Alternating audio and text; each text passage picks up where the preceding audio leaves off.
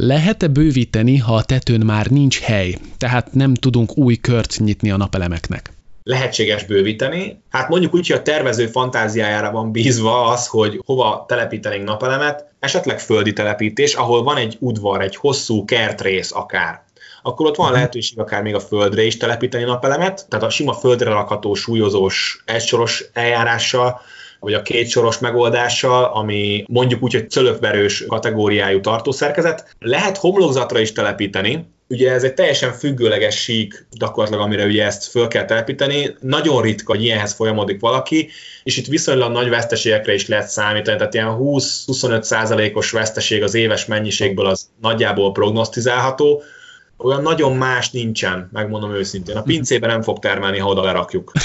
Jó, oké.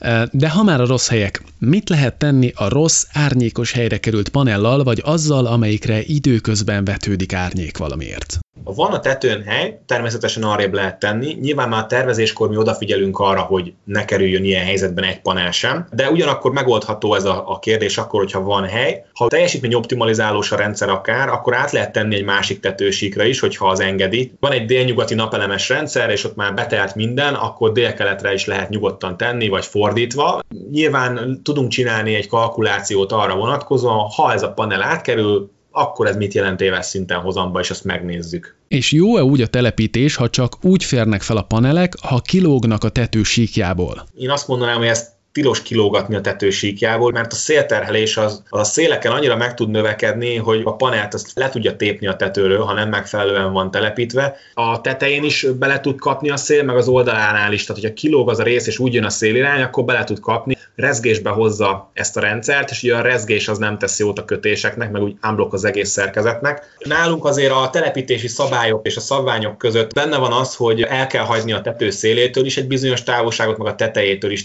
Nagyon ritka, hogy ilyen helyzet adódhat, és ezeket mindenképpen el szoktuk kerülni. Ha, ha nem fér fel, akkor inkább fel sem helyezzük, és óvjuk ezzel a biztonságát másoknak. Nehogy az a panel onnan leessen a tetőről, vagy bármi legyen. Tehát első a biztonság.